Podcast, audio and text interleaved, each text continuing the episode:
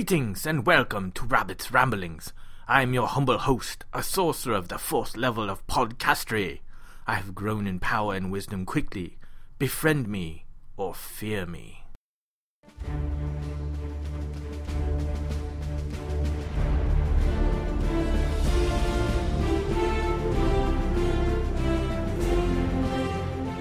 Welcome to Rabbit's Ramblings Podcast 4. For those curious, I wouldn't really play a mage or sorcerer. I'm not that into the caster types. I would much prefer a rogue uh, split with either probably cleric or warrior or maybe bard. It depends on the game. But yeah, that's me. In this first section, I want to talk about soloing, grouping, and raiding. There's advantages and disadvantages to each, and I'm sure while everybody knows them, I'd like to just throw out there the rabbit opinions on the various things. With soloing, you get a nice break from others. Maybe you work with people all day. Maybe you have children that want your attention all the time. Maybe you just want to unload and take a break from having a stressful day. But soloing gives you a nice break. You get to you get to control your environment, and that you control how quickly or how slowly you take up quests. You can get up and walk away from the desk if you want to take a break, go to the bathroom, get a drink or whatever. You don't have to worry about anybody waiting on you, and you don't have to worry about anybody doing anything you don't like, like uh, pulling at a faster pace than you want, or pulling you know a different group of critters than you were expecting people to pull, or any of that kind of stuff. It's all about you. Soloing also lets you feel like you've accomplished something good. You you can do a goal, or you can Uh, you know meet certain conditions and you can do it on your own. You're capable of doing things without needing other people's help. Of course sometimes we want other people's help but it's nice to know we can do things on our own. Soloing also allows you to control the pace. As i mentioned you can choose if you want to do just one quest or you want to do a couple of quests in a row or maybe you want to do three or four quests all at the same time in one area. You get to decide how many quests you want to do what area you want to do them in. You control all the flow and the speed and the pacing and everything. And you don't have to worry about other people having different opinions or different preferences for that. You can just do whatever you want. But soloing can get lonely. In my own life, and it seems so in my online life as well, I am often forced to solo for long periods of time.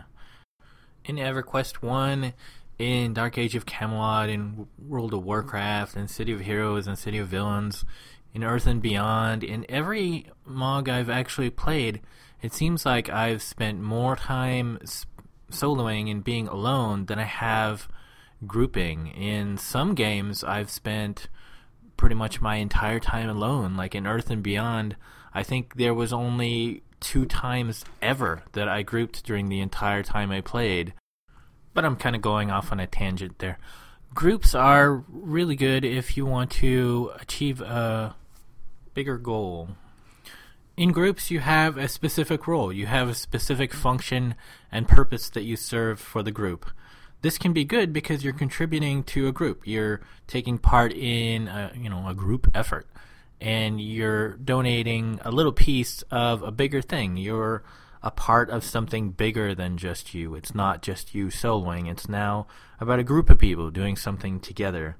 But it can also be bad in that you can be seen just as a you know a cleric or a tank or you know DPS, and you're viewed not as an actual person, an individual, but somebody of that class, a member of you know the healing group. We need a cleric. Okay, let's get a cleric. Let's get that guy and it, it, you know that really makes you feel not so much as an individual and valued as a person, but just this person filling the role. And so roles are good because they let you know what you're going to do and they let you feel like you're a part of something bigger. But they can also really pigeonhole you and make you feel like you are just a cleric. You're just a heal bot. You're not an actual person with feelings. And people really have to remember that and they always have to take care of the people in their group and always remember that these are people with feelings. They're, you know, people just like you and me, and, and they're on the other side of that screen, and they aren't just a heal bot. They aren't just a tank. They aren't just DPS. They're real people with real feelings. So don't always just you know, let it be about the game, but you know, remember there's real people involved and real people have real feelings. I like grouping, but I find that finding a group that I enjoy is difficult, and I realize part of this may be the fault of the game because, you know, online gaming is very different than pen and paper role playing game, and I grew up with pen and paper role playing games and there's there's a very different focus on, you know, the role playing aspect of it, but also the way you handle the dungeon. Most of the time in online games, everyone is rushing to get the result. They want to get the loot at the end. They want to just push the buttons and get to the end and be done with it. There isn't the same kind of slower pace tension and getting to know the other players and interacting with the other players that there is in pen and paper gaming and I really miss that with online gaming. But I would rather, you know, fight cautiously and slowly than charge in without care and just trying to get to the end and beat the boss and then get to the next thing and you know charge through and beat the boss. So you have to really focus on you know finding a group and finding friends in game that have similar interest with you know as you in terms of the group pacing and how the group interacts with one another. Uh, back with um, Final Fantasy XI, I actually found that there is a completely different way people play in Japan because I was on a server that apparently was very popular with the Japanese. And so what would happen is during the day the Americans would be there because you know it's daytime and evening for us. And then in the very very early morning hours when pretty much all the Americans were asleep, um, I'm West Coast, so if I stayed up really late, you know, three or four in the morning, it you know it's it's most of the American people were gone.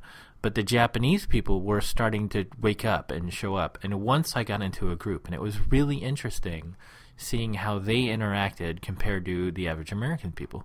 With them, I think it took like half an hour just to form the group.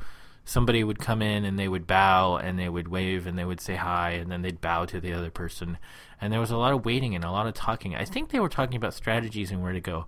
They were talking, you know, Japanese characters, so I didn't know what they were saying.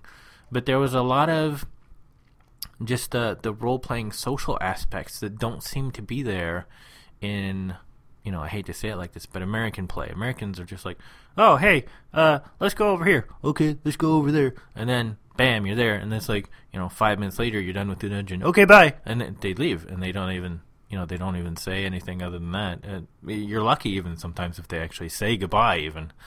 So it's really kind of important to find people with similar interests and find you know similar similar taste in grouping, I suppose you can say, uh, to get the most of your game. I mean, it's not about getting the loot and getting there, you know, to the end as fast as you can. I, I mean, admittedly, for some people it is, but it, eh, you know, speaking as somebody who's gamed for thirty plus years.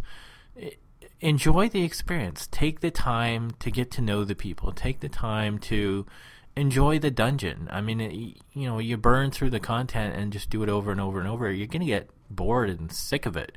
You know, spend a little bit extra time. You know, instead of spending, you know, 20 minutes, 30 minutes in the dungeon, you know, chill. You know, you know, take 40, 40 minutes to an hour. You know, just take it easy, have fun with it. You know, look around, enjoy the art that the developers put into it. Enjoy you know, the crafting of the person who designed the modeling of the monsters. You know, of course, don't look at them so much and go, oh, hey, look at how cool he is. Oops, he killed me. You know, but, you know, enjoy it. I mean, people put work into this stuff for a reason. They want you to enjoy it. It's not just, you know, a digital square box that hits you so many times. You know, there's there's animations, there's colors, there's, you know, design and sound and enjoy it all. Don't just run through it so fast you go, "Whoa, that was easy. Let's go to the next one." You know, just enjoy it. Take your time. Well, I admit I haven't done a whole lot of raiding because back with the older games, it didn't really exist. I mean, it was there in EverQuest 1, but it wasn't quite the same thing. I mean, it, wasn't. It wasn't. It, you know, it'd take like six hours to to beat a plane when the once the planes came in, but it wasn't the same kind of thing that we think of today when we say raid. Um, to me, a raid is kind of like a performance or a play. It goes beyond just your normal role in a group because you're having you know multiple people with the same roles, but you each have a different specific part, quote unquote. You know, like a character in a play or a movie or a TV show. you have a script that you need to follow. You have the tactics and the strategies, and you know the raid knows this works and this doesn't work. So it's not just about your part, but you have to play this part in a certain way with certain timing and certain efficiency in order to win. So it's not just like a group where you go in and you do a dungeon and it's like you have a lot of flexibility. It's more about the performance. It's like you got to get this, you know, performance down and you have to know your part and you have to know your timing. I've never really been into that. Um, I enjoy the the loots, obviously, um, but I don't know if I enjoy it so much from a you have to be a performer performing your role instead of you have to be a person who knows their class and their strategies and is good at doing them. I would much rather have a small dungeon, you know, just five man, six man, whatever a single group is in any particular given game, and have it, you know, randomized a little bit, just enough so that you have to know your strategies and you have to be good at what you're doing in order to win, as opposed to knowing a script and following a preset, you know, do A, do B, do C, you know, I want some some challenge and some some thought involved. But I realize a lot of people can't deal with that, and they they're much happier with the the scripted format of a raid where they have a specific role to play. I realize guilds are supposed to help with this sort of thing. You know, you're in a guild, you can solo if you want, you can group if you want, you can raid if you want. It's all up to you. The guild is there, and in theory, it should support you. In my experience, though, and you know, this is probably partly my fault in that I'm kind of picky about my guilds that I've joined.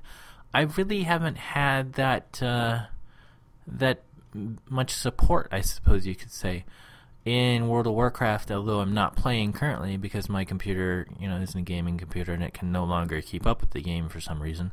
But in there, I have a really tiny guild, and the guild before the guild I'm in now was also a really tiny guild. So what that means is that I've spent, you know, pretty much my whole time whenever I go online, there's only like one or two people on and they're usually not in the same level range or they're usually not in the same area. And it's like, you know, okay, there's this guild of people, you know, I know in theory better than strangers, but I never really group with them. So I don't really get that support that I'm supposed to have. In theory, though, you know, guilds are supposed to be a really big deal and really helpful. And, you know, if you want to solo, you can just turn off guild chat. Or if you want to just hang out with maybe one or two people and, you know, sort of not really group but not really solo, you can do that too if there's people in your level range. Or you can just, uh, you know, kind of chill, take a day off and just help somebody out who's maybe a lower level and just uh, show them around, you know, help them out with quests and just kind of hang out and chill. And that's uh, that's cool. So that's the end of section one, which uh, it turned out to be super rambly, but uh, hopefully gives you some things to think about. Maybe you didn't think about before. Maybe you you preferred one style over the other, but you never really thought about it much as to why, or maybe you have you know good group experience or bad group experience, but again you didn't really think about why. So maybe hopefully you guys have some stuff to think about and. Uh, at the very least, hopefully it was entertaining and you laughed at some of my funny voices. So we'll be back with section two after the break. But it's a mystery, and I don't like mysteries. Give me a bellyache, and I got a beauty right now. Oh, hi there! Ye be anchored at Rabbit's Cove. We hope you will be taking advantage of our many fine black market establishments. And do stop by Jack Rabbit's Pub for your free rum. Har har. Continuing the theme of sort of the first section, I want to talk about rewards, achievements, and recognition. Rewards can come in many forms, such as loot dropping. Yeah, you get tokens from you know special events that you can purchase loot from, or you can get them just in general in a surprise, like with a chest randomly found in uh, the road. They even come in forms that we don't normally think of, like experience as a reward, or levels are a reward, or even being able to spend talent points as a reward. Even the sounds that you hear um, throughout your adventure are a reward. People talking to you from quest givers, or sounds like when you level up or you get a skill point or whatever. Those are rewards as well. But rewards are those little things that tend to keep us playing the game. It keeps us interested in advancing forward. Rewards can also come from players, though. Just a simple thank you for healing or helping them by giving them, you know, an item they need or, you know, just meeting them on the road and talking to them for a bit can be a little rewarding. From what I recall, achievements are pretty new in PC gaming. They've been around in console gaming for a little bit longer, but they're they're overall a new idea. Um, I don't remember seeing them until the past few years, but they give you something to work on. You can work towards a specific goal. It's you know kind of like quests or specific goals, but achievements are ones that don't have a quest giver. They just happen you know in a certain spot or by doing a certain thing and they allow you to to focus on doing different things other than you know the standard quest format I think recognition is probably the biggest reason why players keep playing a game, be that a single player game they play repeatedly or uh, an online game that they get recognition for doing things, you know, via achievements or rewards, you know, are both a form of recognition or you know sometimes they do something and it spams it across the server in chat. So everybody knows so and so did this. And those are those are good in that they make the player feel good. They make the player feel valued. They make the player feel like hey i did something and other people know about it. I didn't do it just for myself. But getting some kind of recognition in an achievement or you know another reward like loot or you know a title or something that gives the player really something to be proud of. It's something you know, it's not permanent because when you leave the game, it's gone, but it may leave a, a, permanent mark on their memory. They may be able to remember, hey, I got this really cool title, or I got this really cool award, or I got this cool achievement that I liked in this one game, and that that can make them feel good for years, possibly, you know, something they remember the rest of their lives. And I think short term, uh, within the game, it's very important to recognize players' achievements to other players like with crafting, that's that's an easy example that most people can relate to. Is that in most games, crafting has sort of a brand that the player puts on there. Usually, it's their name. Um, it would be cool if it was something else, but almost always it's their name. And you see, you know, you look at the item that's crafted and it says made by so and so, and so that allows them to get sort of a reputation and and feel like you know what they did will matter. It will be around for a while to come, and word of mouth can really do a lot for a player's ego. They can say, "Hey, such and such is really good at this craft. You should go to them." And they're like, "Oh yeah, yeah, I really like that item. I, I I'll write their name down and I'll go talk to them next time I want to do that." So recognition, I think, is really important to keep players interested, and also build sort of a community within players. You know, they they see the recognition of the other player, and they're like, "Hey, I want to do that. I want to be recognized for doing something cool as well." That makes me think about the aspects of community, and I haven't really seen community be very strong in games in uh, quite some time. Back with EverQuest 1, when the server was young and, and we were around release time, the community was really strong. There were a few people who were known for certain crafts and a few people who were known, you know, at the top of their class. You know, they were first to whatever class. And there were people like me who were a little bit unusual. You know, I was the dark elf cleric who, you know, usually was outside the dungeon waiting the group, or I was holding service in a particular place. And if you needed, you know, help with your low character getting buffed, you know, you could count on me to be there. So I think there's a lot of importance with community that is kind of lost these days. I don't know if that's really the developer's fault. Um, I think it has more to do with the games just becoming so large now that the communities are becoming enormous. You know, you get so many thousands of players on the server, and there's really not much you can do about it. I think what developers are really counting on is that these, you know, servers full of, you know, thousands and thousands of players break up into the smaller communities of their guild. And I think they're hoping that within their guild, they have that recognition and they have that acknowledgement of uh, player to player. But I think I, I really miss the days of uh, the early online games when you know you were on a server and you said hey i need you know this kind of item. Who's a good crafter for this? And you know you, you ask you know maybe a dozen people and A couple of them will give you the same answer, and that really, it really felt like a strong community because it's like players knew other players, and even though they might not have met a certain player, like my reputation kind of preceded me um, during the EverQuest One days because I was a Dark Elf cleric. There were only, I think when I left, there were a few more, but in the bulk of my playtime, I was one of only like three on the whole server. So I had a lot of recognition just for that. Maybe it's just because I come from a pen and paper background, but I really miss a lot of that recognition in online gaming these days. Back in the day, you know, you had it a little bit. You had reputation precede you. I actually had a macro um, when I would res people, and my reputation preceded me because of that macro. It was that I would convince a person to send me a towel by asking them if they were ready to be resed.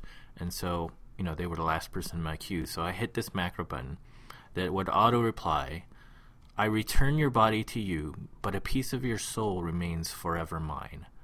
And that phrase apparently got around, you know, through the, the grapevine to so many people that by the time I was raiding, there were people who I'd never met before, you know, except for until that raid, who refused to let me res them after we wiped because they'd heard that I had this saying. And that was really cool. And you just don't find that these days anymore. And I think I really miss that because it, it was you know, it was taking me back to the days of the pen and paper gaming where you really knew your group. You knew the personalities of the other people of the group. And reputations did precede people. Like, there was a halfling cleric who who pretty much everybody knew because he was the only halfling cleric. And I saw him once and I was like, oh, hey, you're the halfling cleric. And he's like, oh, hey, you're the dark elf cleric. And we had that bond. These kind of bonds just don't seem to exist anymore outside of within guild you know within guild structure you have those reputations of people but it doesn't really exist outside of that it's not like a world you know world reputation anymore and i really miss that so that's it for segment two. Uh, hopefully you had something you could relate to and enjoyed it. And we'll be right back with segment three after the break.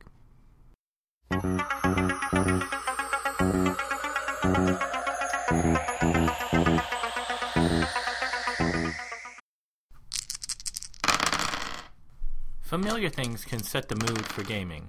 That can be sounds of rolling dice, it can be sounds of shuffling cards, it can be smells of your favorite gaming foods.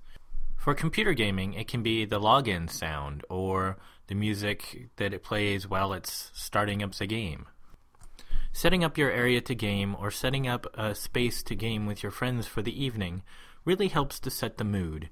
That can be anywhere from setting up food or setting up a battle mat, and maybe you've got some uh, miniatures and some some tiles or some other building structures for the miniatures as well. And sometimes too, it's just hanging out with your friends where you're going to game before gaming. You know, just getting sort of out of your regular mood and into your gaming mood back in the day when I played with a regular group of gamers, we used to play over the weekend. We would meet usually around Friday afternoon, depending on who was working and when they got off. Even though you know we were teenagers and mostly we didn't we didn't have work. Um, and then we would sort of hang out and sort of you know update the characters and talk about whatever rule changes were were in place, and sort of uh, set the mood. We'd have dinner and by the time we were done with dinner, you know, we were done hanging out and talking about regular stuff, and then we were like fully in the mood. And then we would play the game through the evening, and then uh, play all day on Saturday and into Sunday afternoon. I expect probably not a lot of people can do that who aren't teenagers. Um, obviously, having sleepovers and long periods of play are rare, especially now if you're into computer gaming. But there's also computer gaming stuff that sets the mood. I mean, you, you get a drink or you get your snack and you set your area up and you put on your music if you're into music and you, you sort of set the mood for yourself to to have your, your area ready to play. All of this sets you into a familiar space mentally and physically. And familiar spaces really really help you sort of set a timeless quality to your gaming. It puts you into a space that has you know no no bearing on the real world time. It just is the game time, and it continues right where it left off. Be that a week ago, a month ago, or more. Games themselves can create a familiar space. Uh, Goldbox D&D did this for many, many years over several games by establishing, you know, a, a game set in the predetermined universe of Dungeons and Dragons. And they followed pretty much a similar linear story. I know they weren't all totally connected, but they followed a, a similar plot. And the same goes is true with Mass Effect and Dragon Age they've set up these universes and they've established characters and plot lines, and people are familiar with them. They really know what's going on. When you're playing in these pre established universes that you're familiar with, you really want to continue the story. If an expansion comes out that continues the story of a particular NPC you enjoy hanging out with, you're going to pick up that expansion and you're going to enjoy the world that much more. I think this is probably part of the reason why some new series don't do so well. They don't have that pre established universe. They don't have that pre established base of knowledge that the player can draw upon and say, Yes, I remember this. This is familiar to me, and I enjoyed playing the other one, and I will enjoy playing this one. They may try and draw upon familiar elements of other games, such as this is a fantasy game, so we're going to have elves and dwarves and orcs because everybody expects there to be elves and dwarves and orcs in fantasy games. The problem is that things can be too familiar, they can seem generic. And I think this is where there's a fine line between familiarity and something that's new and different. The players have to have something new and different, yet they have to have something familiar. And yet they want to be in a familiar environment so that they feel relaxed and can enjoy a game and enjoy an experience that they come to expect, I suppose you could say, in some ways, because we all have expectations of fantasy games being a certain way or science fiction games being a certain way. So we want them to be familiar, yet at the same time, we want them to be different enough so that we find them interesting and new and fun to play. I don't know if this rambling actually helps anybody, but it certainly might give you a reason why you have your drink in a certain place on your desk, or why you set your notepad up in a certain place on your desk, or why you play at a certain time of the day or the week, and why you have this certain special lucky charm you take with you whenever you're dungeoning or raiding, and you have this little ritual. Maybe you you kiss it for luck whenever you're rolling for loot. Maybe maybe this uh, section made you think about that stuff. Who knows? So that's it for podcast four. I can't believe we're at four already. I still don't know if anybody's actually listening to them, uh, but I am certainly enjoying doing them. And hopefully, people who are listening to them are having a good time uh, now and in the future. And um, that's pretty much all I can think of for this week. Oh, um, in good news, I forgot about my tax return, and uh, when I did it, I discovered I'm getting a reasonable chunk of change back. So I'll be a fair bit along the way towards a new laptop, which is gaming capable. Yay! But I'll still be a little short. So unless some donations come in, or unless I get uh, some some more hours before the summer, it's probably still not going to happen until spring slash summer. But you know, it's a few months from now. It's not so bad unless you know we have another disaster like last year. Last year in August, I was one paycheck away from getting a gaming laptop, and my car died. So that shot everything to poop. And it, you know, since I'm working so few hours, it's taken me, you know, the better part of it's going to be a year before I will have recovered that money. So you know, it's not a really expensive car. It was, like seventeen hundred, but you know, that's you know pretty much my entire bulk for the summer. So, good news. I'm I'm very close and very hopeful feeling about that. Those of you not listening to the podcast right when they come out, um, maybe I already have it. I don't know. You are in the future. I am in the present. I do not know what you see. There is one little last bit of business before we go, and that will be coming up. Ahoy there, and welcome to the treasure chest. We gather to thank those who surrendered booty to the rabbit. I'm sure we can all agree we love a little booty now and then. The following be all the rapscallions that donated their booty. Chris L be the only one, but he be donating a purple loot. Ha ha ha. It's better to be having one booty than no booty, though. For with no booty, you have an empty treasure chest. And that'd be the saddest thing of all for a pirate. With this booty, the rabbit will be buying a galleon or flying to the moon. He hears there may be better job opportunities on the moon at the moment. Har har. So, yeah, that's it for podcast four.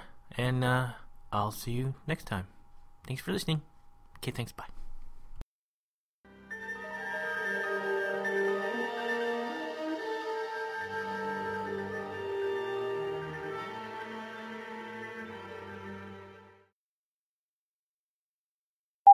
In my life, and it seems more often than not in my grouping life online, I'm forced. What? Gaming. Which was not a whole long, a lot of time. You know, within group. I mean, uh, you know, blah, blah.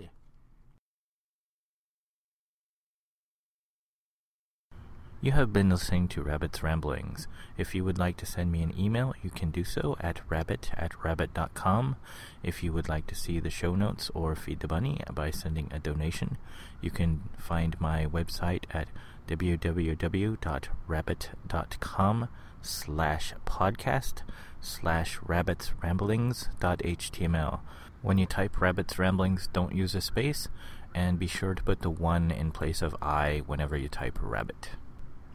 Rabbit's Ramblings is copyright 2011 and is released under a Creative Commons Attribution Share Alike license.